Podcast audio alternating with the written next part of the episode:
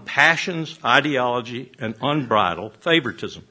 Now, I'm not quite certain what their answer is going to be.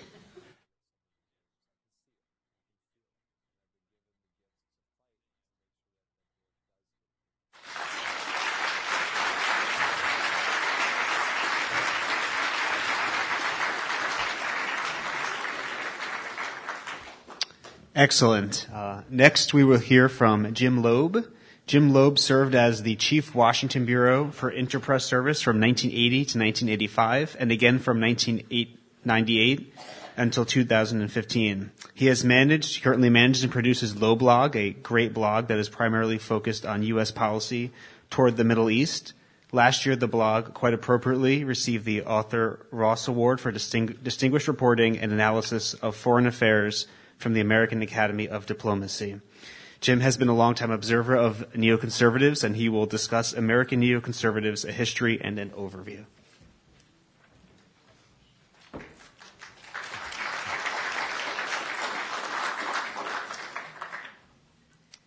Okay, this timer intimidates me. So, um, it goes fast. I, yeah, that makes it worse. Thanks, Larry.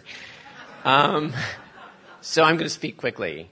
Uh, I've been asked to give a kind of neoconservatism 101 over the next 15 minutes or so, and that's a big challenge for me. It took me seven hours to get through it when I addressed the Institute for American Studies in Beijing 12 years ago when Chinese analysts were desperately trying to figure out why the United States had been so stupid as to invade Iraq. So I'm going to start by summing up. If I were asked to boil down neoconservatism into its essential elements, that is, those that have remained consistent over the past nearly 50 years, I would say the following. First, a Manichaean view of the world in which good and evil are constantly at war, and the United States has an obligation to lead the forces for good around the globe.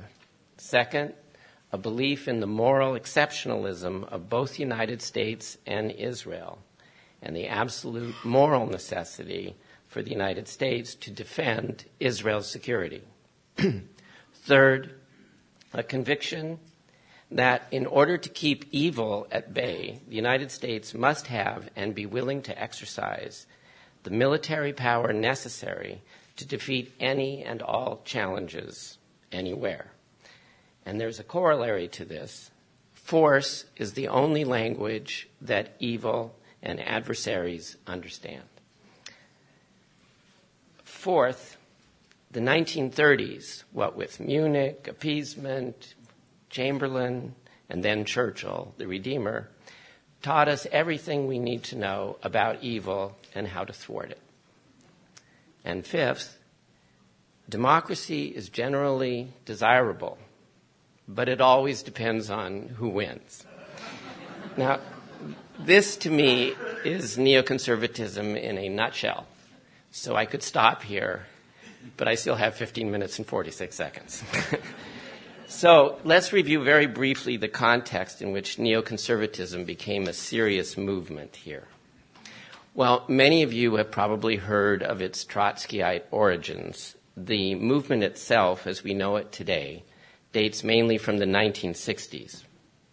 It was in that decade that you saw the startling rise of Holocaust consciousness, beginning with the Eichmann trial in Israel and the Oscar winning movie uh, Judgment at Nuremberg, both of which had a major impact, not only on the Jewish community, well, not only on Israel and on the Jewish community here in this country, but the general public here as well.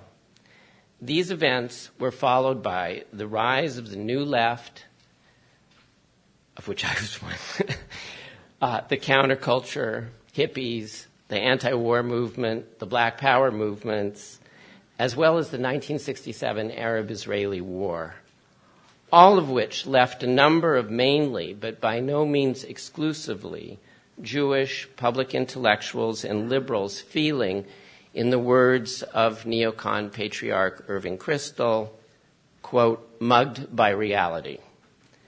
And in, mugged in a reality in a way that launched them on a rightward trajectory, hence neoconservative. That trajectory gained momentum in the early 1970s Hey, I'll check out the audiobook of Lew Rockwell's Fascism versus Capitalism, narrated by me, Scott Horton, at audible.com. It's a great collection of his essays and speeches on the important tradition of liberty. From medieval history to the Ron Paul Revolution, Rockwell blasts our statist enemies, profiles our greatest libertarian heroes, and prescribes the path forward in the battle against Leviathan. Fascism versus Capitalism by Lew Rockwell for audiobook. Find it at Audible, Amazon, iTunes, or just click in the right margin of my website at scotthorton.org.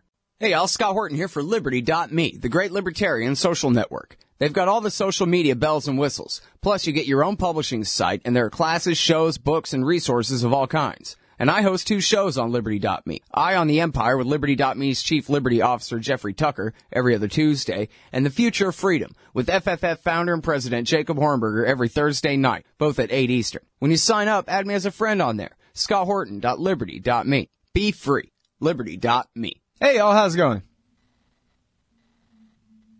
Welcome to the show. It's my show, the Scott Horton Show. Hey, today is the day of uh, Grant Smith's big thing, Israel's influence, good or bad for America. If you're in D.C., head on over to the Washington Press Club right now, the National Press Club. It's going to be going on all day. Uh, right now, Jim Lobe is talking, and I want to hear it. Major roles in the movement over time. Israel's Israel'sInfluence.org. True that most neoconservatives are Jewish, and not only Jewish, but increasingly Republican. So it's very important to stress now that the very large majority of Jews in this country are neither neoconservative nor Republican, a source of great frustration to neoconservatives, Jewish neoconservatives in particular, over the last 30 years. Just on Monday, for example, the Wall Street Journal, whose editorial pages are probably the country's most influential neoconservative media platform, ran an op-ed entitled, quote, The Political Stupidity of the Jews Revisited, unquote, in which the author bemoaned the persistent tendency of Jews to vote Democratic, and in some cases to even question how well it's worth supporting Israel. But we'll go on to that. Now, back to the movement's core features. Neoconservatism is more of a worldview than a coherent political ideology. That worldview has been shaped by rather traumatic historic events, most notably the Nazi Holocaust, and the events of the 1930s that led up to it. Of course, the Great Depression and pervasive anti Semitism at the time were important causes.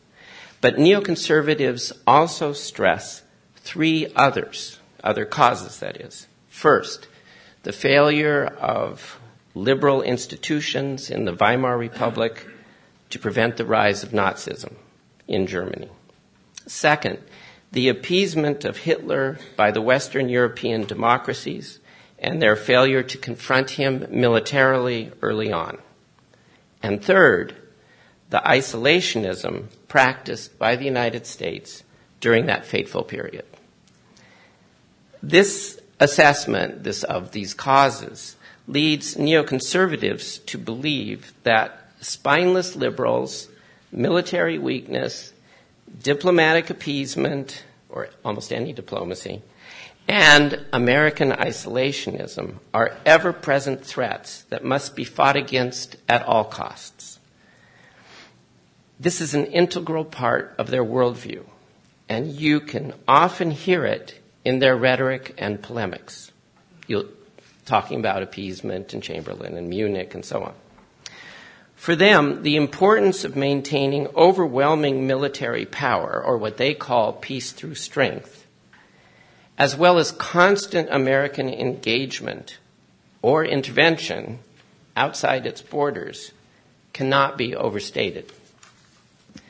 The latter point is particularly critical because neocons believe that in the absence of a tangible threat to our national security, Americans naturally retreat into isolationism. As a result, they have engaged in a consistent pattern of threat inflation, or you can call it fear mongering, over the past 40 years. From Team B's exaggeration of alleged Soviet preparations for nuclear war in the mid 1970s to the hyping of the various threats allegedly posed by Iraq, radical Islamists, and Iran after 9 11. Thus, Norman Podhoretz, one of the movement's patriarchs, has argued that just as we defeated Nazism in World War II and communism in what he refers to as World War III, so must we now defeat Islamofascism in what he's called World War IV. For neocons, a new Hitler is always just around the corner, and we must be in a permanent state of mobilization to confront him. But assuring American engagement and military dominance is not just a matter of protecting our national security. It is a moral imperative. In their Manichaean world, neocons see the U.S. as the ultimate white hat, or as Elliott Abrams, who's Podhoretz's son in law and was also George W. Bush's top Middle East aide, once put it, the United States is the greatest force for good among the nations of the earth. This conviction helps explain Paul Wolfowitz's call for what amounted to a unilaterally enforced Pax Americana in his famous 1992 defense policy guidance, as well as Bob Kagan's and Bill Kristol's 1996 appeal to an increasingly anti interventionist Republican Party to return to what they called a neo Reaganite policy of, quote, benevolent global hegemony, unquote. That manifesto set the stage for the project of the new American century, whose associates did so much to coordinate the march to war in Iraq, both inside and outside the Bush administration after 9 11, and which created so much consternation in Beijing. So, how does Israel fit into this? In my view, and that of other veteran observers like Jacob Heilbrunn, who the first hundred pages of whose book I highly recommend if you want to understand the origin of, of um, neoconservatism, the, def- the defense of Israel has been a central pillar of the neoconservative worldview from the outset. Why? Of course, the fact that neoconservatism began as and remains a largely Jewish movement is one very relevant reason. But like the U.S., Israel is also seen as morally exceptional, due in major part to the fact that its birth as an independent state was made possible by the terrible legacy of the Holocaust and the guilt it provoked, particularly in the West. Moreover, its depiction in the media since 1967 as both a staunch U.S. ally, questionable, but and a lonely outpost, outpost of democracy and Western civilization besieged by hostile, if not barbaric, neighbors, has contributed to this notion of moral superiority. Of course, its most recent wars, its treatment of Palestinians, and the steadily rightward drift of its governments have made this image increasingly hard to sustain, not only in the West, but within the Jewish community here as well. Although strong defenders of Israel, however, neoconservatives are not necessarily Israel firsters. They believe that both the U.S. and Israel are morally exceptional. And that means that neither one should necessarily be bound by international norms or institutions like the UN Security Council that would constrain their ability to defend themselves or to preempt threats as they see fit. It means that both countries should maintain overwhelming military power vis a vis any possible challengers. And in the neoconservative view, the interests and values of the two countries are largely congruent, if not identical. As Bill Bennett once put it, somewhat mystically, America's fate and Israel's fate are one and the same. But that doesn't mean that neocons defer to whatever Israeli government is in power. as AIPAC, for example, tends to do. They often have different priorities. Though the American Enterprise Institute, the Project for the New American Century, the Foundation for Defense of Democracies, to name a few neoconservative groups, neocons very much led the public campaign for invading Iraq from virtually the moment the Twin Towers collapsed. But I don't think Ariel Sharon, who considered Iran the much greater threat, was all that enthusiastic about the idea. Yeah, he sure helped lie us into it, though. Just read The Spies Who Push for War by Julian Borger or Agents of Influence by Robert Dreyfuss. A Pretext for War by James Bamford. Anyway, uh, that's uh, Jim Lobe. Check out the live stream at israelsinfluence.org. Just during the commercial break. We'll be right back after this, y'all. Patrick Cockburn and Ramzy Baroud today on the show. Unlike AIPAC, neocons almost always believe they know better than anyone else. Now, this has changed, that is, the relationship with Israel and Israeli government has changed somewhat since Netanyahu took power in 2009, and especially since the 2013 elections, which resulted in the most right wing government in Israel's history. Bibi has had a very close relationship with key neocons since the 1980s when he was based here as an Israeli diplomat in the U.S and neoconservatives had their real fir- their first taste of power under Ronald Reagan. Their worldviews, that is, neocons and and Bibis, are very similar, but there have been differences. While most neocons have been calling for regime change in Syria through covert or direct U.S. military action, Bibi has wanted the civil war there to go on and on presumably for as long as possible. And while neocons, who have long viewed Moscow as a dangerous adversary, have urged a harder line against Russia over Crimea and Ukraine, Bibi has maintained a discreet silence and enjoys a businesslike, if not cordial, relationship with Vladimir Putin.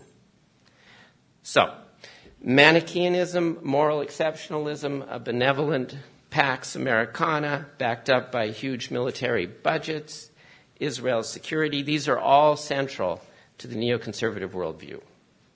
Now, it's often said that neocons are also Wilsonians, devoted to the spread of democracy and liberal values. I think this is way overplayed. And I agree with Zbigniew Brzezinski, who has sometimes observed that when neoconservatives talk about democratization, they usually mean destabilization.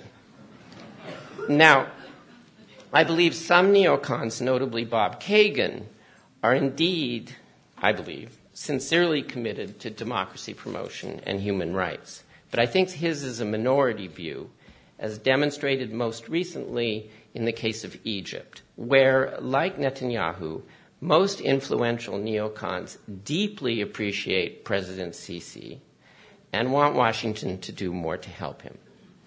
And like Bibi, most neocons think a de facto alliance between Israel and the region's Sunni autocrats who have led the counter revolution against the Arab Spring would just be the cat's pajamas. Indeed, most neocons have historically always had a soft spot for what they used to refer to as friendly authoritarians. And when was the last time you heard neoconservatives advocate for full human rights for Palestinians, let alone their right to national self determination, unless they want to exercise it in Jordan?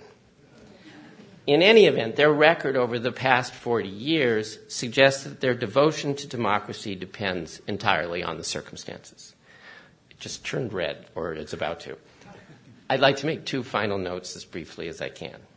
First, it's a movement with no recognized leader, although I think Bill Kristol would like to be one.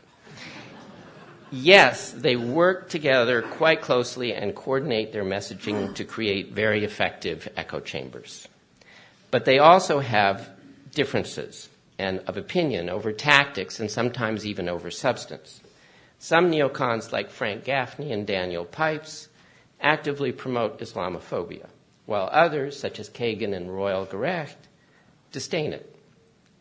There are soft neocons like David Brooks at the New York Times and hard neocons like Bret Stephens at the Wall Street Journal. In other words, the movement is not monolithic, except in the core elements I outlined previously. Second and last.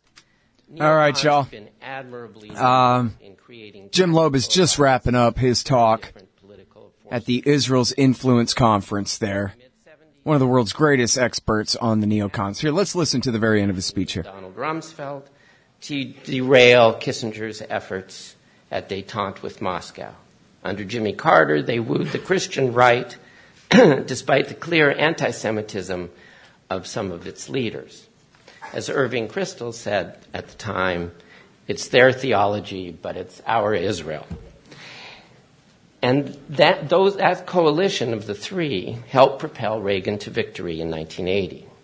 Then alienated, as, as Larry pointed out, by the first Bush's pressure on Israel to stop settlements and enter into serious uh, peace talks after the Gulf War, many neocons opted for Clinton. And by the mid 90s, they allied with liberal internationalists in pressing Clinton to intervene in the Balkans over Republican opposition.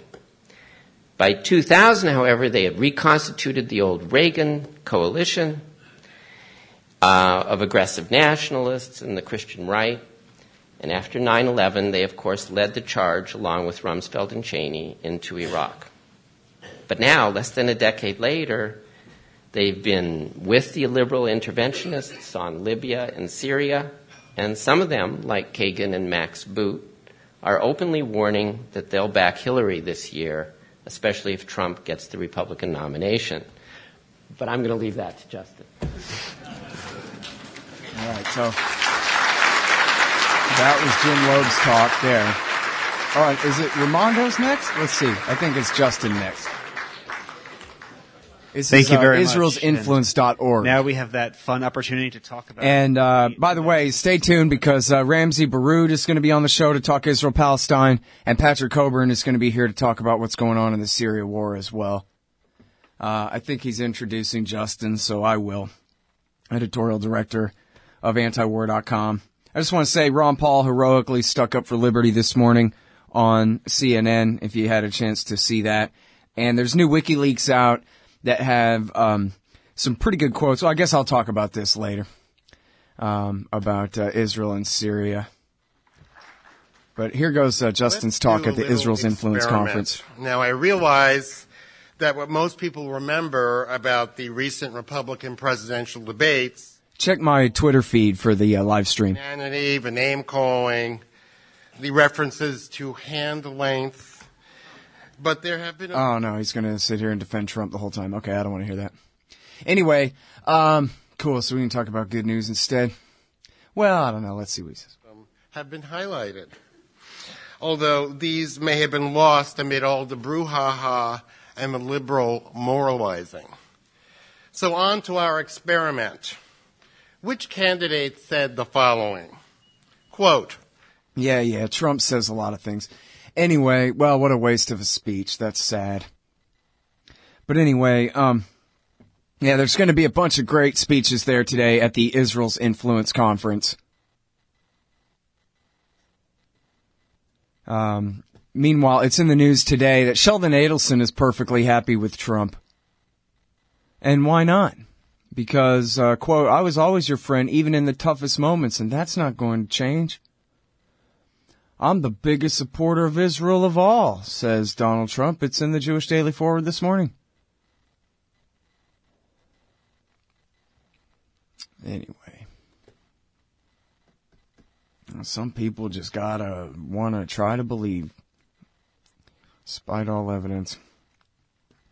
Anyway, uh, yeah, Ron Paul was on today making fun of the Republicans because, of course, they have what's called the Ron Paul rule. You gotta have a majority in at least eight states to have your name placed in the nomination. Um, which has now made it so that, uh, Ted Cruz can't get his name placed in nomination. They're gonna have to try to change the rules, see if they can, uh, possibly some of the Republicans want to uh, try to stop Trump by if they can stop him on the first ballot, change the rules for the second bring in uh, Paul Ryan or Mitt Romney or somebody other than Trump. Trump said, boy, if you do that, there might be a riot. Nice convention here you got here. Need some protection for it? Uh, you know, like Prince Bandar told uh, Vladimir Putin, I can prevent terrorists from attacking your Olympics. so, yeah, Ron Paul denounced that too. Threats of violence at an American political convention, man, what are you doing? No, dude, you don't do that. He didn't say Trump by name, but he was he condemned it pretty, pretty clearly. That was what he was referencing. And anyway, um, I don't know. I just like it when Ron Paul's on there. So he was making fun of them, uh, the Republican Party for screwing themselves. And, uh, he took the opportunity con- to condemn Donald Trump and the Republican Party and all the other possible nominees. They said, the, the CNN people asked him, well, what about if they bring in uh, Mitt Romney or Paul Ryan? And Ron just laughed, like right in their face kind of laugh. And, uh, damned them all for us with a smile. And said, of course, you know what we need is liberty. Not a bunch of leaders come in and save us with a bunch of new rules and regulations to make everything okay. What we need is the right to live our own lives and decide for ourselves a free economy, free of bailouts and subsidies. And you know Ron Paul shtick. Peace, liberty. And then they said, okay, we're all out of time now that you don't want to talk about politics anymore. And that was his point. So you guys just want to talk about personalities. Let's talk about policies. And they said, we gotta go to commercial. Anyway, the heroic Ron Paul. They let him be on TV. Alright, and then, um, so yeah, let's see. I covered Adelson doesn't mind Trump at all, and why would he? Trump's big speech to AIPAC coming up here in uh, just a few days. Uh, but then I thought this was interesting. You know, WikiLeaks put out this thing uh, saying, "Hey, look, uh, State Department or uh, not State Department documents, but um, Hillary Clinton emails overthrow Assad for Israel." And David Kenner uh, one of the editors of Foreign Policy magazine says, "When this is plagiarized from a foreign policy article. This is fake. This isn't a document." This is a Twitter fight, but I'm, the point isn't Twitter. The point is the point. So listen for a second. So Twitter answered back, yes, it is too legit here, and they published the PDF. And the reason that Foreign Policy Magazine has the same thing as the State Department document is because the author of the Foreign Policy Magazine article emailed it to Hillary Clinton. The author was James P. Rubin. Does that sound familiar? Yes, he was Bill Clinton's State Department spokesman during the aggressive war against Serbia in 1999 when I think in the middle of it, he married Christiane Amanpour, who would interview him every day about how great the war was and how necessary it was and how successful it was, even though it was supposed to last three days and it ended on carrying, it ended up carrying on for six weeks or whatever. Uh, completely failed in their objectives. But anyway, that same Jamie Rubin, that's married to Christiane Amanpour, the foreign policy uh, uh, reporter or whatever anchor for CNN. He wrote this thing. Oh man, I'm not very good at budgeting my time on this show, am I? Well, he wrote a thing all about how yeah we ought to overthrow Assad for Israel, and I'm going to tell you all about it on the other side of this break. Not like you didn't already know that. But, you know, more details, more footnotes. You hate government, one of them libertarian types, or maybe you just can't stand the president, gun grabbers, or warmongers. Me too. That's why I invented LibertyStickers.com. Well, Rick owns it now, and I didn't make up all of them, but still, if you're driving around and want to tell everyone else how wrong their politics are, there's only one place to go. LibertyStickers.com has got your bumper covered. Left, right, libertarian, empire, police, state, founders quote, central banking. Yes, bumper stickers about central banking. Lots of them. And, well, everything that matters. LibertyStickers.com. Everyone else's stickers suck. Hey, Al Scott Horton here to tell you about this great new ebook by longtime future freedom author Scott McPherson. Freedom and Security. The Second Amendment and the Right to Keep and Bear Arms. This is the definitive principled case in favor of gun rights and against gun control. America is exceptional. Here the people come first, and we refuse to allow the state a monopoly on firearms. Our liberty depends on it. Get Scott McPherson's Freedom and Security, the Second Amendment and the Right to Keep and Bear Arms on Kindle at Amazon.com today. Hey, I'm Scott. Welcome back to the show. What the hell? Let me see here. If I can get this. Uh, yeah, I'm doing too many things at once here. Uh, yeah. It's there somewhere. Okay. I'm Scott Horton. It's my show, Scott Horton Show. Uh, Ramzy Baroud. I always want to say Ramzi Yousef. Yeah, wouldn't that be an interview? Uh, Ramzy Baroud coming up on the show. Um, here in a minute. In a little while. Uh, and then Patrick Cockburn. Talk all about, uh, Syria, Russia, et cetera, et cetera, et cetera. Okay, so, um, anyway, um, yeah, if you want, after the show, it's going to be going on all day long. So uh, check out israelsinfluence.org. Uh, Grant Smith and the Institute for Research Middle Eastern Policy and the Washington Report on Middle Eastern Affairs. We're Mia. We're Mia and IRMEP. They're putting on a thing. And uh, already saw great speeches by Larry Wilkerson and Jim Lobe. I missed the earlier ones. I spaced it out. And I was doing the Ernie show this morning as well. But um, uh, right now, Justin's talking about the greatness of Trump for whatever reason. I have no idea. But then I'm sure there's going to be good stuff there today as well. Um, uh, so check that out. Uh, Grant's thing. It's at, and if you're in DC, it's at the National Press Club. I went there uh, two years ago. They had one. It was great. And then one year ago they had one. I watched the live stream of it, and it was great too. I'll be watching it all day here. Israel'sInfluence.org. There's a live stream YouTube uh, stream going on. Check my Twitter feed, ScottHorton.org. No, Twitter.com slash Scott Horton Show, of course. Yeah. Uh, and I have a link to the live stream there if you page down a little bit. Can find that. Okay. Now, so here's the thing. Uh, Jamie Rubin, uh, sent this thing to Hillary Clinton. And, you know, I don't know.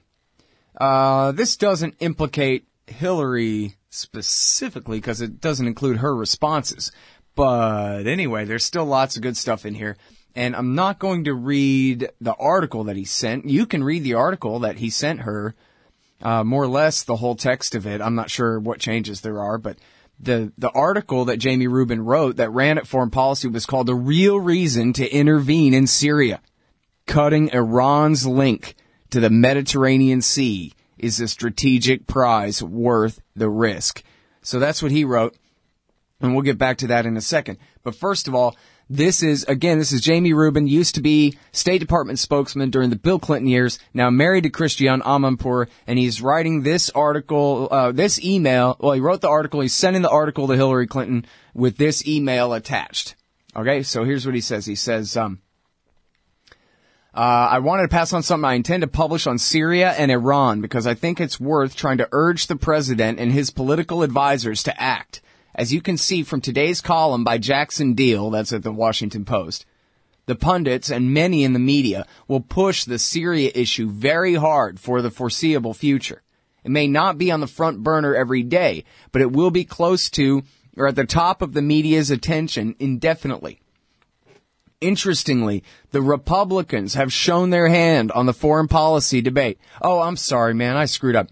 April 30th, 2012 is the important point here to put this in context in your timeline in your brain. This is, you know, so it's election year. It's a few months before the DIA report, but we all know what was already going on by then. As far as uh, CIA intervention, Obama's intervention in Syria. Uh, this is a few months into it, but we'll get back to that in a second. Uh, so the Republicans, they've shown their hand on the foreign policy debate, Jamie Rubin writes to Hillary Clinton, Secretary of State, in which inaction on Syria is pretty much the only serious criticism they can offer that will stick. Can you imagine that? Alright, anyway. As you will see from the attached piece, I believe that action on Syria will forestall the biggest danger on the horizon that Israel launches a surprise attack on Iran's nuclear facilities. Although the pressure has now eased for a variety of reasons, it will return. Action by Washington on Syria, on the other hand, I believe will eliminate much of the urgency for Israeli action. In other words, a more aggressive policy on Syria will eliminate the best case the Republicans have going into the Republic, into the November election. Will ease substantially the pressure on Israel to attack Iran and possibly spark a wider war in the Middle East. And finally, would be the right stance on Syria going forward. I know you may not agree, but I thought it was better to share this with you first, at least as a new way to look at the problem. All the best, your friend Jamie P. Rubin. So there you go. Um, and so there you go. Now he doesn't mention, oops, we gave Iraq to Iran and increased the size and power and influence of the Iranian so-called Shiite Crescent Alliance by 80% or something with the invasion of 2003 and the war for the Dawa Party and the Supreme Islamic Council and the Badr Brigade and associated murderers. But so, geez, why fight Assad? Why weaken Assad? Same thing as I always told you for five years straight here. To, well, same thing they've admitted all along, since long before. So we've talked about this for 10 years. Uh, long before this ever kicked in, we've talked about it, uh, you know, with the clean break on the Yinon plan going way back. We've talked about the redirection by Seymour Hersh in 2007, which explains all of this as well. And then, of course, since the dawn of the Arab Spring, uh, since the very beginning, we've been covering the CIA's covert intervention in Syria on the show. And, and why? It's obvious. It's the consolation prize. After giving Iraq to Iran backed and very close to Iran, uh, factions, the consolation prize is, well, take Syria away from them then. And so that's what they've been trying to do. And of course, because Syria backs Hezbollah, and Hezbollah is a threat in the sense that they can deter Israeli aggression. Which of course is not what the word threat means at all, but as it's used in American and Israeli foreign policy when it comes to Hezbollah. It's not like they're an offensive army that could invade Israel. Um, but they can defend themselves from it. Well, to a certain degree. I mean, not if the Israelis threw every single thing they had at them, but uh, for various reasons, it's difficult to do that. But anyway, um, so that's their problem.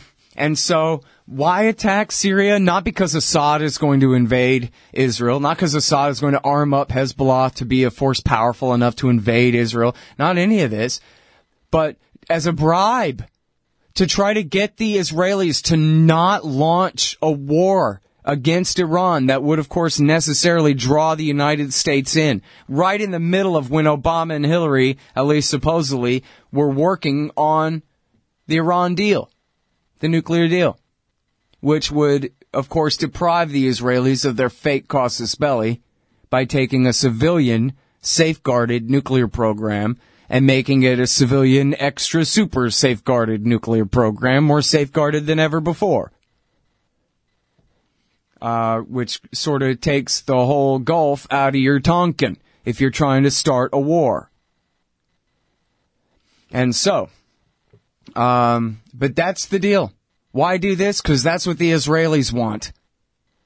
And maybe, oh, and domestic politics. The Republicans are going to accuse uh, you and the administration of not doing enough to overthrow Assad. That's the criticism. Criticism they're afraid will stick when of course Hillary, as you hear at the top of every show, herself had the perfect uh, answer to that, even when she was guilty of the policy. Um, I play it for you all the time here. We know Al Qaeda, Zawahiri is supporting the opposition in Syria. Are we supporting Al Qaeda in Syria? And so, geez, isn't that kind of all she had to say? But no. That's what the Israelis want. And so that's why they're doing it. Anyway, so check that out, WikiLeaks today, and I'm going to go back and reread that uh, Jamie Rubin article. I kind of breezed through it this morning. It looks really interesting. So you're a libertarian, and you don't believe the propaganda about government awesomeness you were subjected to in fourth grade. You want real history and economics. Well, learn in your car from professors you can trust with Tom Woods' Liberty Classroom. And if you join through the Liberty Classroom link at scotthorton.org, we'll make a donation to support The Scott Horton Show. Liberty Classroom, the history and economics they didn't teach you. Hey, Al Scott Horton here to tell you about this great new book by Michael Swanson, The War State. In The War State, Swanson examines how Presidents Truman, Eisenhower, and Kennedy both expanded and fought to limit the rise of the new national security state after World War II. This nation is ever to live up to its creed of liberty and prosperity for everyone, we are going to have to abolish the empire. Know your enemy. Get The War State by Michael Swanson. It's available at your local bookstore or at Amazon.com in Kindle or in paperback. Just click the book in the right margin at scotthorton.org or thewarstate.com. All right, y'all. Welcome back to the show.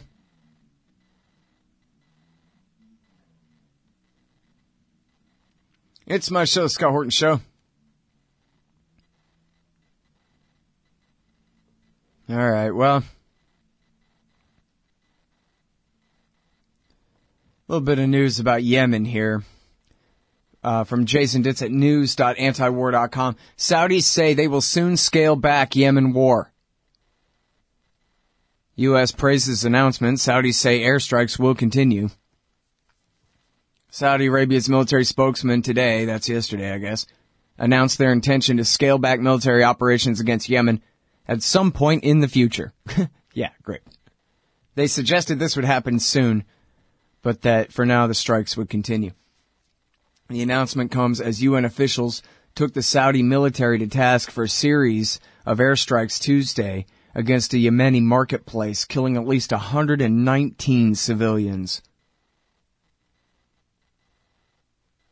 This was the latest in a number of embarrassing incidents of major civilian deaths in Saudi attacks. The U.S. praised the announcement, saying they'd been concerned about the loss of innocent life in Yemen and welcomed the Saudi statement for vowing to bring stability to the country they attacked last year.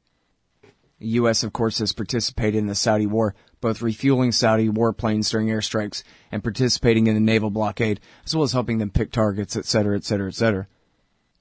And according to, uh, is it Ben Simpson or was it Dan? Oh, Dan Simpson, former ambassador Dan Simpson on the show two weeks ago said, uh, at least that he hears, I guess this would be unconfirmed, but sounds believable to me. They even have American co-pilots flying in the back seats of these Saudi jets. So little princelings condo- holding their hands, you know, as they go and do these bombing runs. Unbelievable, man. Um, uh, Saudi's uh, war's stated goal was to reinstall Yemen's President Hadi, which, uh, of course, they admit can't happen. Remember again the um, the uh, the New York Times says here that the president's advisors warned they knew all along that the Saudi-led offensive would be quote long, bloody, and indecisive. Obama said, go ahead and do it anyway. That was a year ago. Nobody cares at all. It's not a political issue in America at all. The war against Yemen. Except, oh, now there's one exception. A senator has come out. A senator from Connecticut, uh, complaining about it. Chris Murphy. And in fact, uh, you know, I had a, a friend email me this morning and say, listen to this. Running time, uh, it's five minutes too long. Anyway, if I could have queued up the best soundbite for you, I might have. But anyway, at PRI, you can read about Dan Murphy is now complaining about it, but certainly not a uh, subject in the presidential election. And by the way, I gotta say this because I haven't had a chance to say this or enough or something. Um, and that is the shame that belongs to Bernie Sanders for refusing to fight about foreign policy. Oh, well, there's the difference between me and Senator Clinton. I'm a little bit less for a little bit of regime change sometimes. He could be absolutely nuking her out of the water on Iraq, Yemen, Libya, Mali, Syria. He could be nuking the policy out of the water here. As recently as 2011, the caliphate was Osama's attic. Now it's a land the size of Great Britain, and that's Hillary Clinton's effing fault. And Bernie Sanders, even for his own political gain, to save his own life, to become the president of the United States, he will not do it. he will pull that punch. Because, geez, what if he weakens her and opens up a, line of attack for Trump, but then he loses to her anyway? And of course, he's not much better, right? He's come out for overthrowing Assad before. He supported the UN resolution or the, the uh, Senate resolution calling on the UN to pass a resolution to go after Gaddafi in Libya. So, but she is Dick Cheney, okay? She's probably worse than Liz Cheney. I mean, Liz Cheney has hardly killed anybody. She did work for the State Department for a short time in the Bush Jr. years. But Hillary Clinton has killed so many people. And she is just, there's no way that even if she says, oh yeah, well you were for it too, still, he can just say you were worse. You were the one. Obama was 51-49 and it was 51 because of you, lady. And you probably threatened him too. You probably blackmailed him into doing it. And so, can you imagine? You have the chance. You're running for president of the United States against a very weak candidate. Hillary Clinton has so many skeletons in her closet, public and, you know, private corruption and everything else. You know, they ask him about the FBI investigation, ask her whether she's going to be indicted. If you're indicted, will you continue to run in the debate? And she goes, oh, please, that ain't going to happen. And they go, Senator Sanders, what do you have to say about that? And he goes, there's a process. Anyway, I'm going to fight for the middle class. There's a process. You know, he could at least say, look, the FBI is investigating and they'll let us know what they find. Right? Like something. Score a half a political point, even if you're going to be nice about it. But he doesn't even say the FBI. He just goes, well, there's a process. Anyway, let's talk about the middle class. What? He refuses to attack her. And when she's horrible on everything. And when the bottom line of the emails, as you and I both know, it's something that Trump is obviously going to say the thing that everyone is thinking that no one else will say. The reason she put the emails on the private server in the first place is so that she could obstruct justice, so that she could destroy secrets, so that she could hide her guilt for all the nefarious things she did. She claims she sent 30,000 emails to Bill Clinton. He admits he's only sent two in his life. She's lying. She's covering up. She sent her people to delete the emails that implicate her in criminal activity, or at least, you know, maybe in terms of policy, activity, you know, directly benefiting our enemies. Right? We have the email that says, look, boss, Al Qaeda is on our side in this one in Syria, but maybe they deleted the one that says, boss, we really are backing Al Qaeda in Syria now. I mean, man, are you sure this is right still? And anyway, Bernie Sanders sucks, man. We could be having a huge fight. And look, look at how did Obama beat her eight years ago? Eight years ago, Obama said she was bad on Iraq and I'm good. And you know what? I just don't even want to get into that many wars the way she would. That was what he had over her. Was that he was the more peaceful guy. And Sanders has just pulled that punch and pulled that punch, refuses to attack Hillary Clinton. Now it's way too late which I think just is further evidence for the theory. Not that it's necessarily original to me. I think a lot of people thought of it at the same time. That his job is just keeping the dissatisfied left in the Democratic Party through the season until it's time to endorse Hillary and push all of them to her. Gotta stop Trump after all, et cetera, et cetera. Except I don't think she stands a chance. I'll say that a million times. I mean, I mean, and Trump has a lot of weaknesses because he's a real son of a bitch. He's horrible on so many things. But I think he's way better at politics than she is. I mean, she is just a disaster area, man. She is like, um, like Peter Van Buren said, she's like Pigpen from Charlie Brown. She's just constantly criminal investigations and scandals and lies and betrayals and rumors and emails with things like, yeah, we're backing people who admit that they massacre innocent people just for being black. That's in the emails to her. This is who we're backing.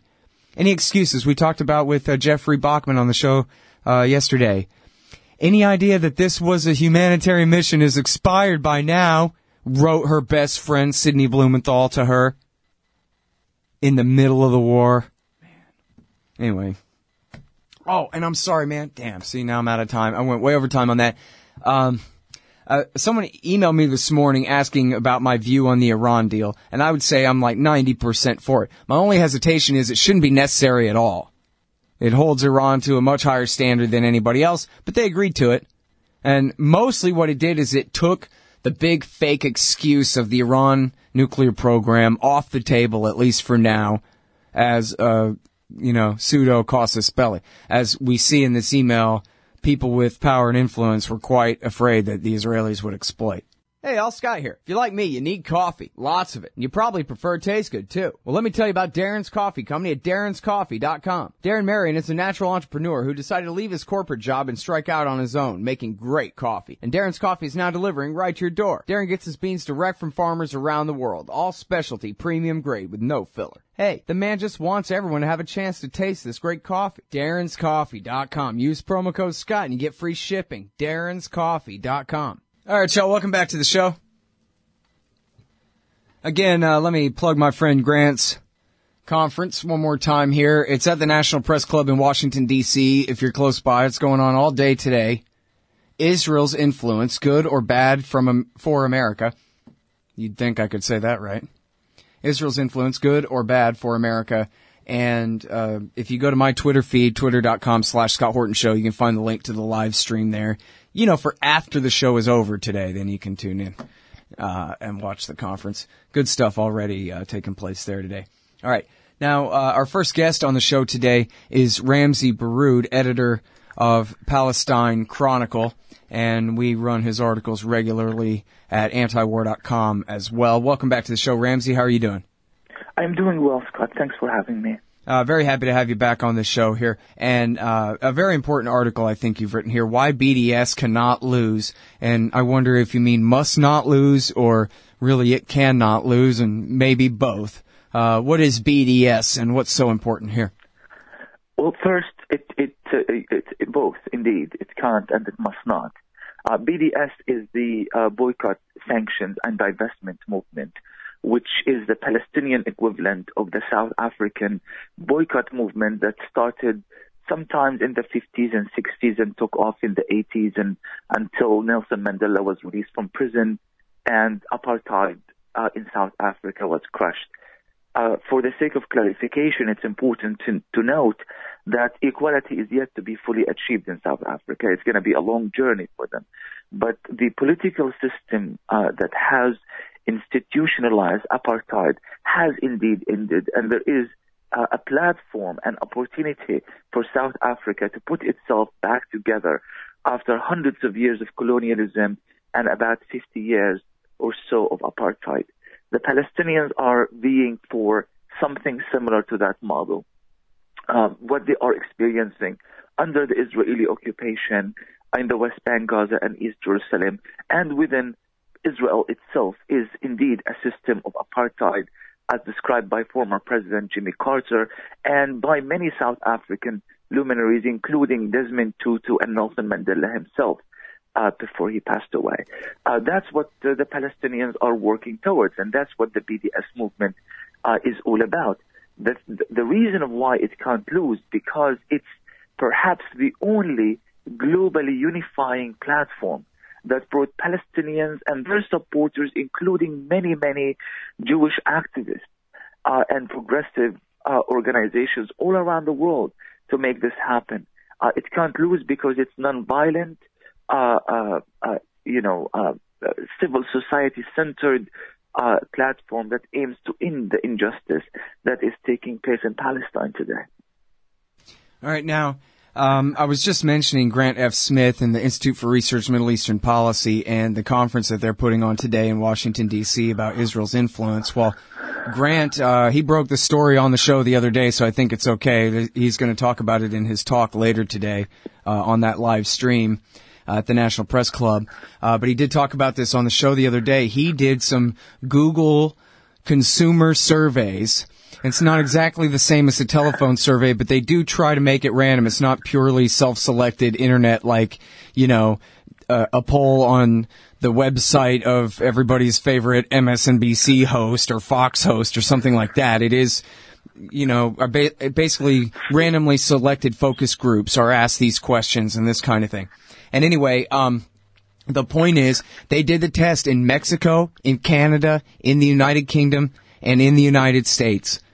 And only in the United States do more people believe that the Palestinians occupy Israel, uh, or Israeli land, uh, rather than the other way around. In every other country, and the, the numbers are still disappointing all the way around. But in America, it's 39.8% understand that Israelis occupy Palestinian land compared to 49.2% that Palestinians occupy Israeli land. I think that's why you get so much confusion and dissonance on this issue is because Americans really have never been exposed to truth that would contradict their basic understanding that the Palestinians are forever threatening the Israelis with terrorism if they won't give up some of their land some of the Israelis land to them. And, and people think, well, that's like trying to appease the Nazis, giving them a little land. They're just going to want some more or something. They just have the entire story turned completely around, Ramzy. They don't understand. This is this is incredible, Scott, and it's the the tragedy of our time that we have been dealing with. I mean, I have been doing this, uh, writing on, on the Middle East and, and living in the United States for about 20 years, and I can tell you numerous such stories that make absolutely no sense. We have more uh, news networks uh, in this country than anyone else. I would say than more than the rest of the world combined. We are streaming news about Palestine, Israel around the clock in every channel. Yet the more we do, the less people understand. This is not just in, you know, regarding the case of Palestine, Israel, but even there were, there, there was a study that was conducted before and after the Gulf War in the early 90s and they discovered that more Americans knew less about the Middle East because of the coverage than they actually knew before the coverage. um, there is something very, very sad and tragic and surreal about all of this, and that's what makes dialogue extremely difficult. It's like someone is out there trying to sideline the American people, trying to make them not just a, a very irrelevant player, in, in, in, in all of this, but rather to fool them, to hoodwink them into actually siding with the, with the wrong party here. We're not trying to, you know, we're not trying to inspire people to hate. We're not trying to tell people, you know, side with me. It's, it's not a, a football match. It's not a sports event. It's a very basic issue of human rights and justice. Right. You have a group of people who have been occupied for the last 68 years. Progressive, occupation that has controlled the lives of millions of Palestinians. The vast majority of our people are refugees living all over the world, in Syria, in Lebanon, in Iraq, all over the place, and in numerous refugee camps within the region and within Palestine itself. We want to end this. We want to live as equals in our own homeland and share the land. We are not asking for any ethnic cleansing. We're not asking for genocide. We don't want another Holocaust. All of this nonsense comparing us to the Nazis and our leaders to Hitler and all of this is just playing on this emotional card that has been promoted by the American media for so many years. And it needs to stop. Um, you know, we have no army, we have no air force, we have no navy. We're a group of people who are struggling in various means, uh, um, you know, in Gaza, in the West Bank, and elsewhere. And we need to bring this tragedy, tragedy to an end. And this is why it's essential for the American people to understand. This is not a, matter of choice. Americans are being hoodwinked for a very specific reason. Their money are being used uh, in order for them to supply the Israeli army with weapons, in order for them to sustain the illegal settlements project, in on Palestinian lands in the West Bank and in, in Jerusalem in order for them to ensure that the Israeli army and government's policies are being sustained. If they understand the reality, they will not stand up for this. They will not support this anymore. This is why ignorance is not a choice at this point, because there's a human life at stake. Yeah, absolutely. And, you know, I want to point out too, as long as we're talking about polls, there was one, I believe it was a Gallup poll that they talked about at Mondoweiss blog a couple of weeks ago, where super majorities of U.S. Jewish students agree with your position entirely, which just goes to show they are interested in simple human rights, simple fairness, and they are interested enough in the subject to know a little bit about it. So they know who's occupying who in the West Bank, and they won't stand for it. And they won't let Israel claim that it represents them because it doesn't. That makes perfect sense. This trend of younger Jewish uh, students and, and Jewish activists has been going on for a, for a while now, and I credit that to the rise of social media and the internet. The whole idea that I can fabricate an, a narrative, a fictional narrative, and push it and sustain it and promote it throughout the years and get away with it is no longer applicable at this point. Yeah, that's because, right. Those days yeah. are over. All right, now Yeah. I'm sorry. Let me let me stop you right there. We'll be right back on the other side of this break. More from Ramzi Yousef from PalestineChronicle.com, and you can of course follow him uh, and read his articles at antiwar.com as well. The latest is why BDS cannot lose. Hey, Al Scott Horton here. It's always safe to say that one should keep at least some of your savings in precious metals as a hedge against inflation. And if this economy ever does heat back up and the banks start expanding credit, rising prices could make metals a very profitable bet. Since 1977, Roberts and Roberts Brokerage Inc. has been helping people buy and sell gold, silver, platinum, and palladium, and they do it well. They're fast, reliable, and trusted for more than 35 years. And they take Bitcoin. Call Roberts and Roberts at 1-800-874-9760 or stop by rrbi.co. All right, y'all, welcome back. Oh my God. Ramzy, did I just call you Ramzi Yousef? I'm so sorry, dude. I'm the worst. I swear to God, I'm the worst person in the whole world. You know, Ramzi Yousef was the only Ramsey I knew for so long, except for who's the old Attorney General. Anyway, I'm. Yeah, but, but hold, hold on. I just got second, this Scott. groove in my brain where Ramsey But, uh, is just connected what? to the wrong last name there, man. I, mea Don't culpa. blame yourself. Listen, I got stopped at an airport once over Ramzi Yousef. So Okay. don't worry about it. This is that. Oh man, I don't know what is wrong with my brain. Seriously, that's unforgivable. Thank you. You're you're very gracious, and I'm very sorry. Um, all right, listen. So now, wait a minute. There's good news here, sort of, kind of, which is that this whole BDS thing. Uh, I don't know. How is BDS doing compared to what you expected when you first heard of it? Well, when we first started BDS, um, we were really quite uh, unclear on on how do we want this movement um, to to you know what kind of direction, what kind of structure. I was of the opinion at the time that was early 2000s and mid 2000s.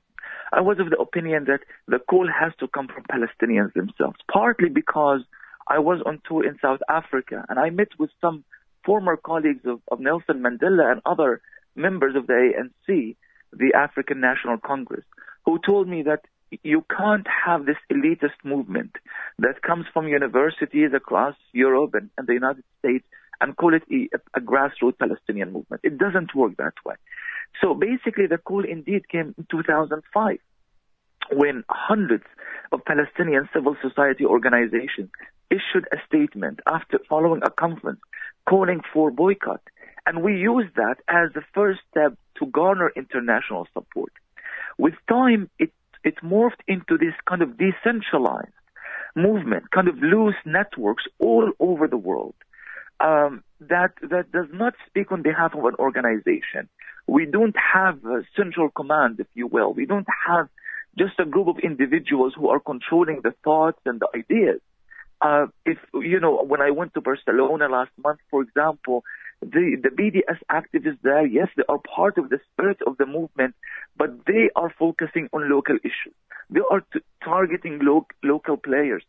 Everybody is playing the game based in, in on his own local uh, uh, uh, factors and needs and priorities, and this is why it's succeeding. Because in the old days, whenever you had a movement like this, it would be targeted. Sometimes Israel. I mean, many of our leaders were killed in Cyprus and Greece and and whatever in the 70s. You know, but you know you can't criminalize a civil rights movement. You can't criminalize thousands of, of organizations around the world. There's nobody to target. This is why it's an extremely difficult uh, problem for Israel because the, the, there is really no matter what you do, you can't possibly silence uh, such a growing number of people speaking so many different languages all over the world. To give you an example, Um, I'm going on a on a speaking tour in New Zealand and Australia to speak about BDS next uh, next week. Going with me is my partner Ali Abunimah. Um, Ali was denied visa to Australia, and then universities start pulling the invitation for him to come and speak. Um, but all that it took is for us to start petitions on change.org and other platforms, and thousands of people came to his, his support, and every single decision has been reversed. So this is kind of really the power of the masses, if you will. And it's working really well for us. And I really don't see any any reversal in the successes of BDS at this point. Mm-hmm. All right, now there was uh, just news last week, I guess, of a pretty major international security company uh, that withdrew from uh, the their, I guess, deals with the West Bank or Israel entirely. Could, can you elaborate on that one for us? Know? um, indeed, from from from the West Bank and Israel, because uh, this is G G for us. It's the largest. And Israel entirely, not just in the West Bank. That's right, because their performance, I mean, what they are doing in Israeli prisons, they are providing the kind of, you know, so-called security that is targeting Palestinian prisoners. Because thousands of the Palestinian, you have about 9,000 Palestinian prisoners in Israel right now. Um, out of them, about 800 held without charges, without due process. And hundreds of them are women and children. And G4S has been the, the main uh, uh, provider of the security apparatus that that keeps these guys in prison and and humiliates them and mistreats them. But this is not just about prisoners. It's also about the hundreds of checkpoints that are er, that have been erected by the Israeli occupation and the Israeli military throughout the West Bank and East Jerusalem as well. So G, uh, G4S has been kind of really is part and parcel of Israel's military and security system. So targeting it in a specific region would have made no sense because they could have provided that sort of of, of services to the Israeli military in other parts of, of Israel. So as a result, we have targeted the movement and, and I mean the company and all of its services. And I would say this is perhaps our greatest achievement in years because this is a company that is uh, that is worth billions of dollars, and they have insisted that there can be absolutely no effort that will dissuade them uh, uh, to to divest from Israel. That this is a done deal. Don't even worry about Israel. But we kept at them uh, again small, you know, groups throughout the world, picketing, fighting with them, uh, blocking their movement, making their life extremely difficult.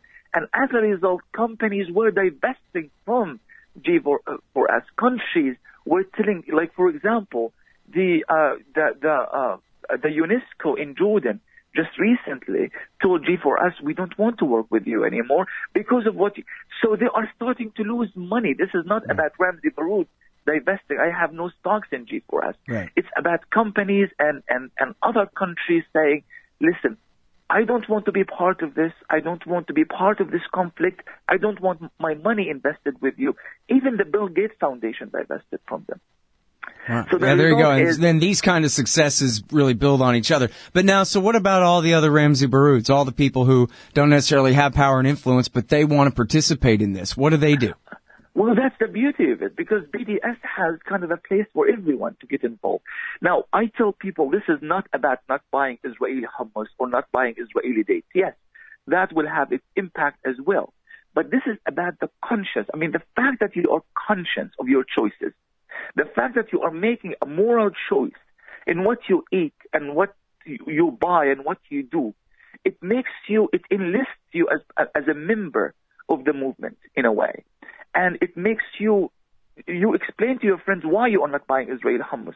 You are telling your family why you are not buying this particular Israeli product, why you are not going to Israel for tourism, and so forth and so on.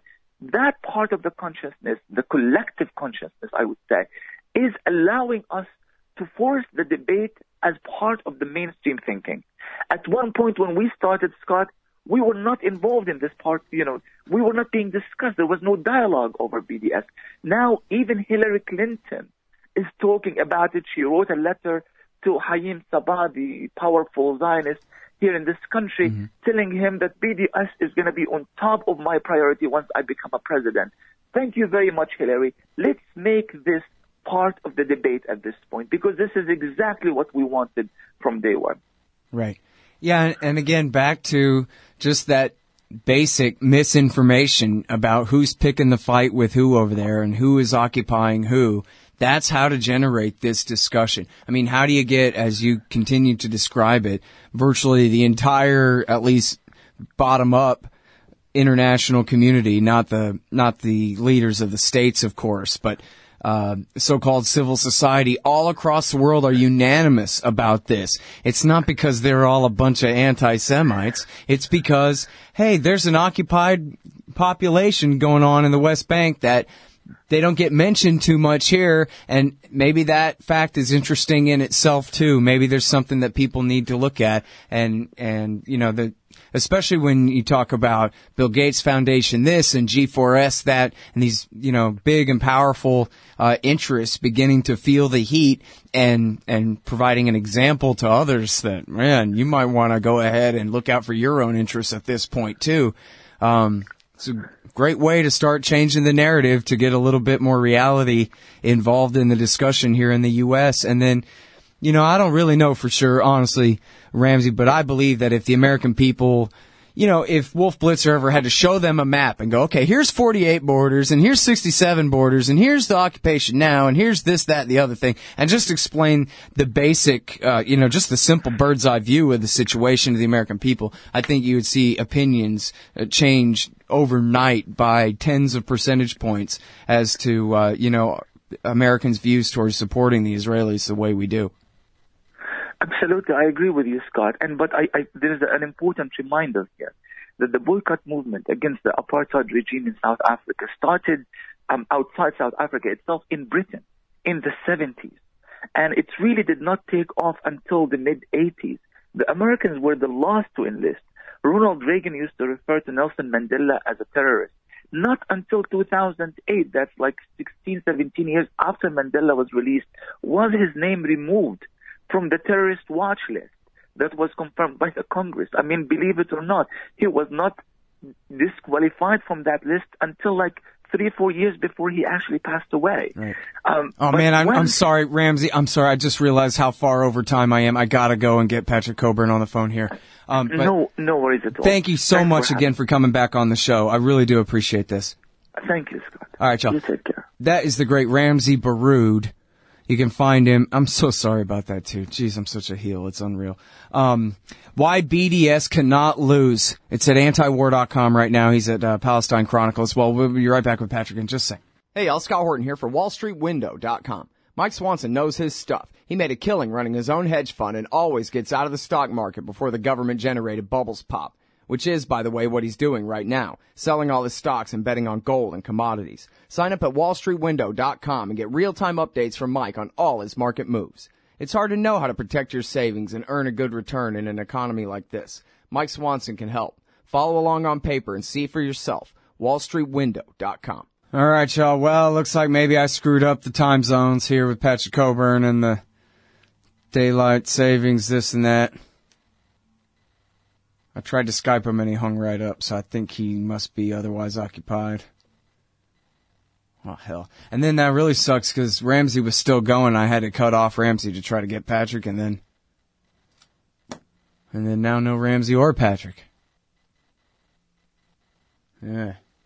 You know, that's interesting. I'm only realizing on Skype it says what time it is where he is. 5:30 not 6:30. But don't they spring forward and fall back like us over in uh, merry old England? In the United Kingdom?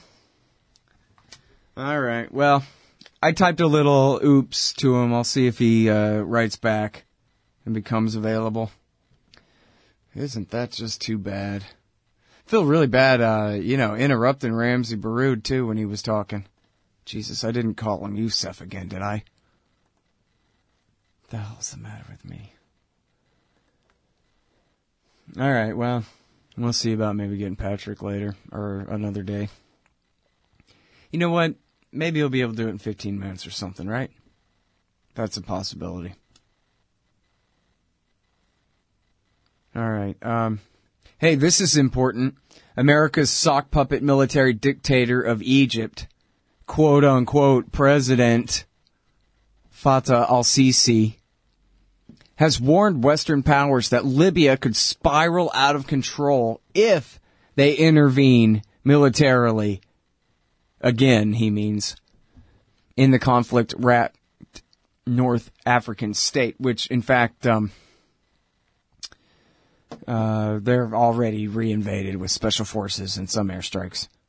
Speaking in a rare interview, the uh, dictator said the West and its allies should instead concentrate on strengthening the army of Libya's internationally recognized government and let it do the job of stabilizing the country. That army is commanded by Khalif Haftar, an officially retired general who spent 20 years in exile in the U.S.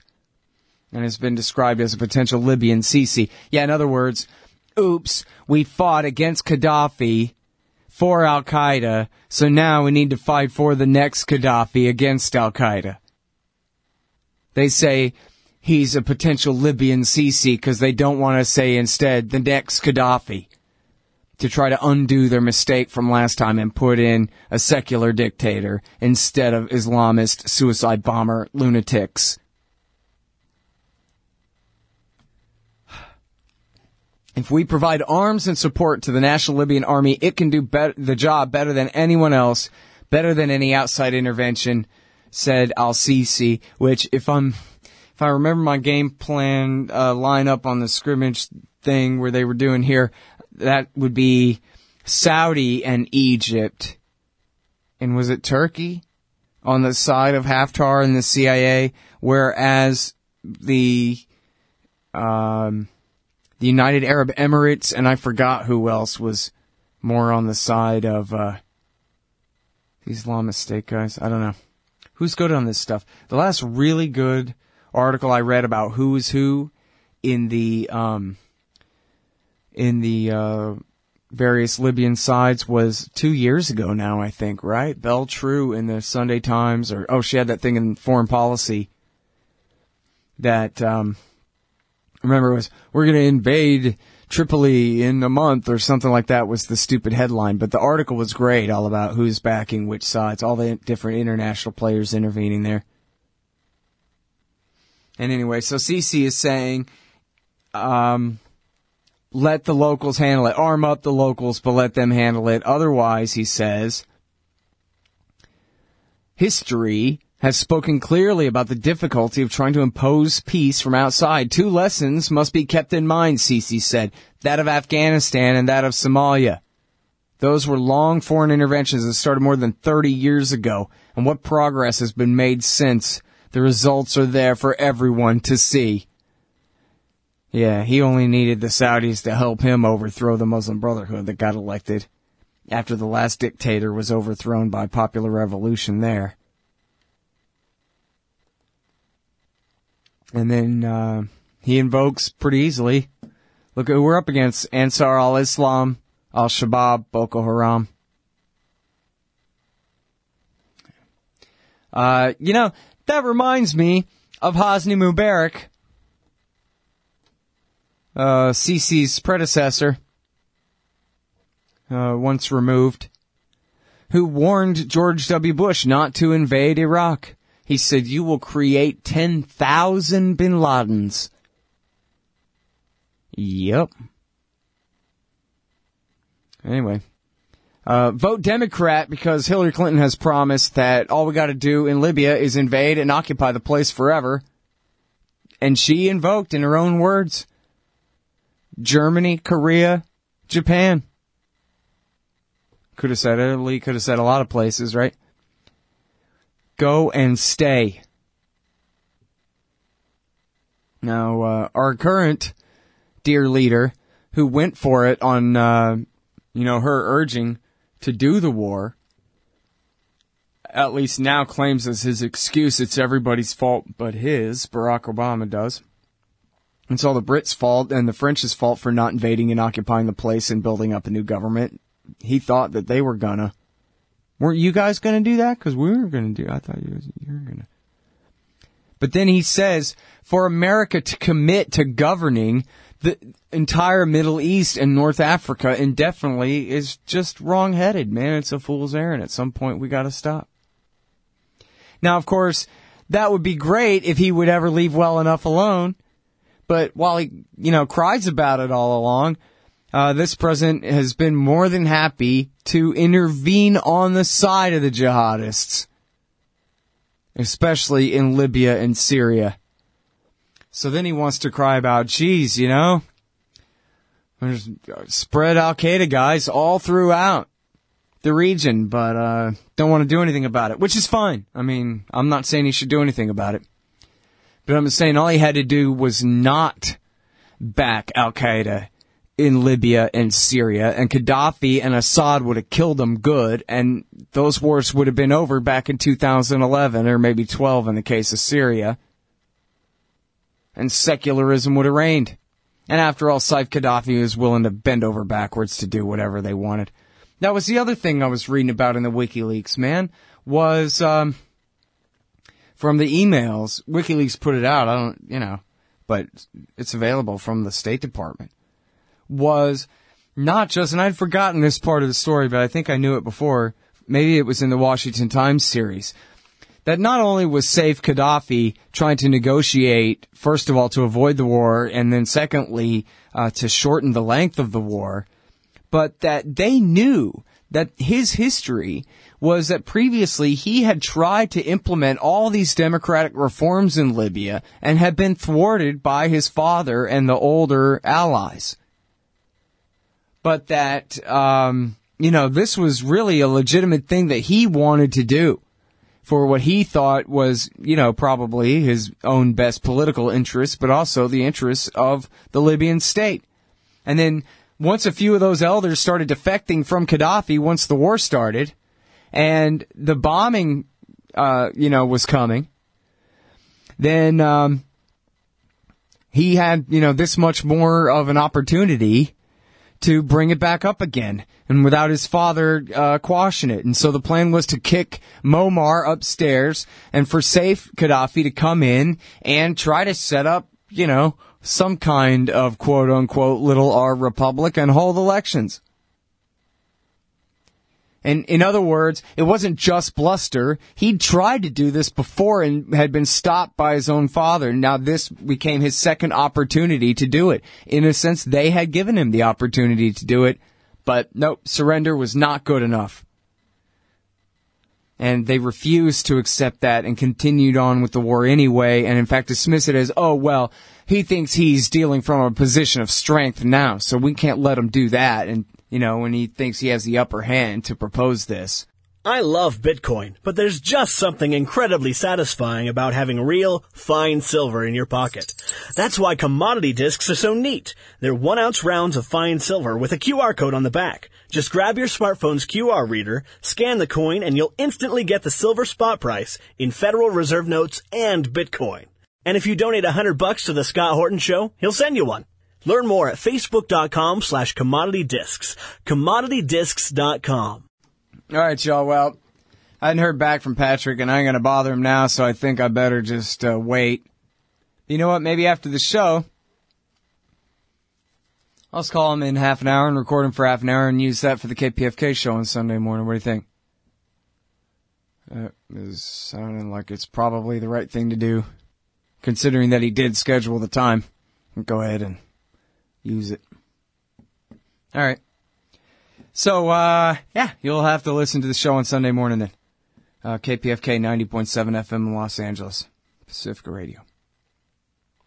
All right. Now I want to mention real quick here. I don't have too, too much to say about this, although that's the kiss of death around here, isn't it? Uh, but Robert Parry has a piece we're running on antiwar.com today, and it's about MH17. Of course, the War Party says that the Russian-backed uh, Eastern Ukrainian militias shot it down, and others say, "Hey, not so fast." And Robert Parry says he has a source that says that you that the U.S. intelligence, CIA, believe that the only buck in the region that was operational at the time, or Buk or Buck, whatever rocket system, belonged to the Ukrainian military uh, albeit perhaps a rogue division of it under the control of one of the local oligarchs, one of the local warlords. And um, so, uh, yeah, there's that. But here's the thing of it. And this is the bottom line of Robert Parry's article. John Kerry claimed on Meet the Press, we've got the satellite footage of the area before the launch, during the launch, after the launch. There's no mystery as to where this missile came from at all. We know exactly where it came from. Well, the Dutch investigation says, well, we think it could be anywhere between here, here, and here, and there, and this huge land area, which could include possibly at least, arguably, either side. If you try to make that case. So then the real dog that didn't bark is how come the Dutch investigation did not demand the satellite pictures that John Kerry claims to possess? Unless he told them to cover it up and just forget it, or he was lying in the first place. Except I think the first one is much more plausible because there was a freaking war going on. So of course they had stationary satellites. Well, it's a safe assumption, don't you think? Maybe it's even a proven documented fact somewhere. I don't know. But wouldn't you assume they would have a stationary satellite parked over eastern Ukraine in the middle of all of this? And John Kerry said it existed and described it and claimed it, you know, sort of like Merrick Garland. He claims the Oklahoma City bombing as his credit, his hands on role. Well, I call it blame. If he's willing to claim all that credit, then I say he bears responsibility for the massive cover up there. Same kind of thing here. You want to claim this satellite footage as credit? Well, let's see what it really shows then. And so Robert Parry, you know what? I don't think he's a liar. I, he has one source, but he says he has one source. He doesn't pretend he has two sources. He says, I have one source, but my one source, I trust him, and my source tells me that the CIA briefed him, and this is what they think. And for the record, for what it's worth, Ray McGovern knows who Robert Parry's source is and says it's a good source though that is still a single source. That's not a second source. That's just our friend Ray vouching for that first source. So whatever. And two sources isn't bulletproof either, is it? It's just better. But I think Robert Parry's a straight shooter when it comes to these kind of issues. Um, and, uh, so it's at least worth taking into account that, uh, that's what he says his sources say CIA says about what happened there. But what what is a proven fact, what is beyond dispute, is that Kerry claimed he's got this footage and that he's so far completely and totally refused to cough it up. Including to an American, the father of a American citizen and American citizen who was killed on that plane. So what the hell's going on there? See, I did go on and on about it when I was going to try to keep it short. All right, here's the other thing I want to talk about. Muqtada al-Sadr has been protesting like crazy. Uh, and when I say Sadr, I mean with 200,000 people in tow. He's been protesting against the so-called central government of Iraq, that is the government of Shiistan, there in Baghdad. Now, to, this is very simple. I'll keep it very simple. When America invaded, America took the side of what became the United Iraqi Alliance. It should be the United Shia Alliance. Okay? And that meant the Supreme Islamic Council of the Hakim clan, the Dawa party of, I guess, various different families and powers and whatever, but, you know, Iranian backed sock puppets, and Sadr. Now, of the three major Shiite factions that I just named, Sadr was the one who was living in Iraq. Badr and Dawa had been, uh, well, scary. Badr is just the army of the Supreme Islamic Council. Sorry. Anyway, same difference.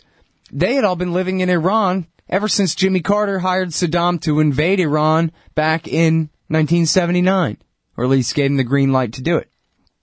And, uh, and so they were the Iraqi traders who fought on Iran's side during the Iran-Iraq war when America was on both sides, but especially Saddam's side and uh, the Iraqi side there in the war. And then uh, when America intervened and did the invasion of 2003 and overthrew Saddam and all the Sunnis and put the Shia in power, Sadr was the one who was the Iraqi nationalist, the Arab nationalist, who wanted to hold Iraq together in an alliance with the Sunnis and the Kurds and limit and kick out the Americans and the Iranians. So in response, America sided with the most Iranian-backed factions, the SCIRI, Badr, slash Dawa forces, against Sadr while accusing Sadr of being the most Iranian-backed one. Okay, I didn't keep that simple, but that's what happened. It was a complicated mess, kinda. So now, what we have here is the Shiistan government, that is all the land from Baghdad down to Kuwait.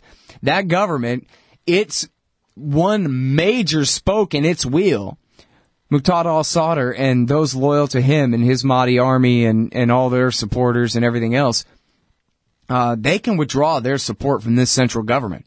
And right when it's in the middle of a war against the so-called Islamic State in what used to be Western Iraq, Fallujah, Mosul, Ramadi, etc. Ramadi ain't all the way taken, just mostly. But anyway, and so here's their problem. Oil revenues have plummeted. And this is absolutely killing Iraqi Shiistan as well as Iraqi Kurdistan, and I guess the whole region must be hurting the Islamic State as well. They already have to sell their oil at a discount because it's, you know, black market oil. They got to sell to Turkey, uh, where they could get it from the Iraqi Kurds, um, you know, at the regular price, and they're taking a risk buying it from the Islamic State. So they got to get a, a bargain price for it. But anyway, um, so uh, yeah, this is the problem. Is there's really no economy in Iraq to speak of other than oil revenues. And I'm sorry I don't have the numbers right in front of me, but I believe Patrick Cockburn said that their entire national government budget for all their civil service employees, so-called, and their army and everything is forty billion dollars a year, and their oil revenues have just plummeted to twenty and so they're completely screwed. And I don't know whether Muqtada al-Sadr understands economics or not, but basically he's saying, hey, my people want to get paid. And hey, your problem is, is that you guys are all such partisans and uh, such sectarians that you refuse to work together to solve these problems. Yeah, well, not going to solve the problem of the massive drop in the price of the global, uh, you know, market in oil. So this is something that's going to be a huge struggle. And there have been huge protests time and again now lately, and just in the past few weeks. And I think there's another today going on right now where they're marching on the green zone and demanding reform, reform, reform. But it's sort of like Donald Trump saying, "Oh yeah, we're gonna we're gonna balance the budget by focusing on waste, fraud, and abuse." Yeah, right. There's nothing that they can do about it unless you're honestly talking about abolishing entire departments, you're not talking about anything at all. You're just blowing smoke. So anyway, this is going to be a major factor in the war. And I guess for all sides equally, maybe, you know, I don't know, maybe it'll not change, uh, the relative balance of power between the players, but it's sure going to change their absolute power. It already is. And I don't think any, you know, Abadi is the third Dawa Party prime minister in a row now, and I don't think anybody likes him at all. He doesn't have the uh, strength that Maliki had to make anybody do what he says, and he doesn't know what he wants them to do anyway. Seems like the militias are running the war by themselves. Anyway, out of time. Uh, tune in Sunday morning. I'm going to record one with Patrick Cockburn here in a minute. All right, thanks, y'all. See you.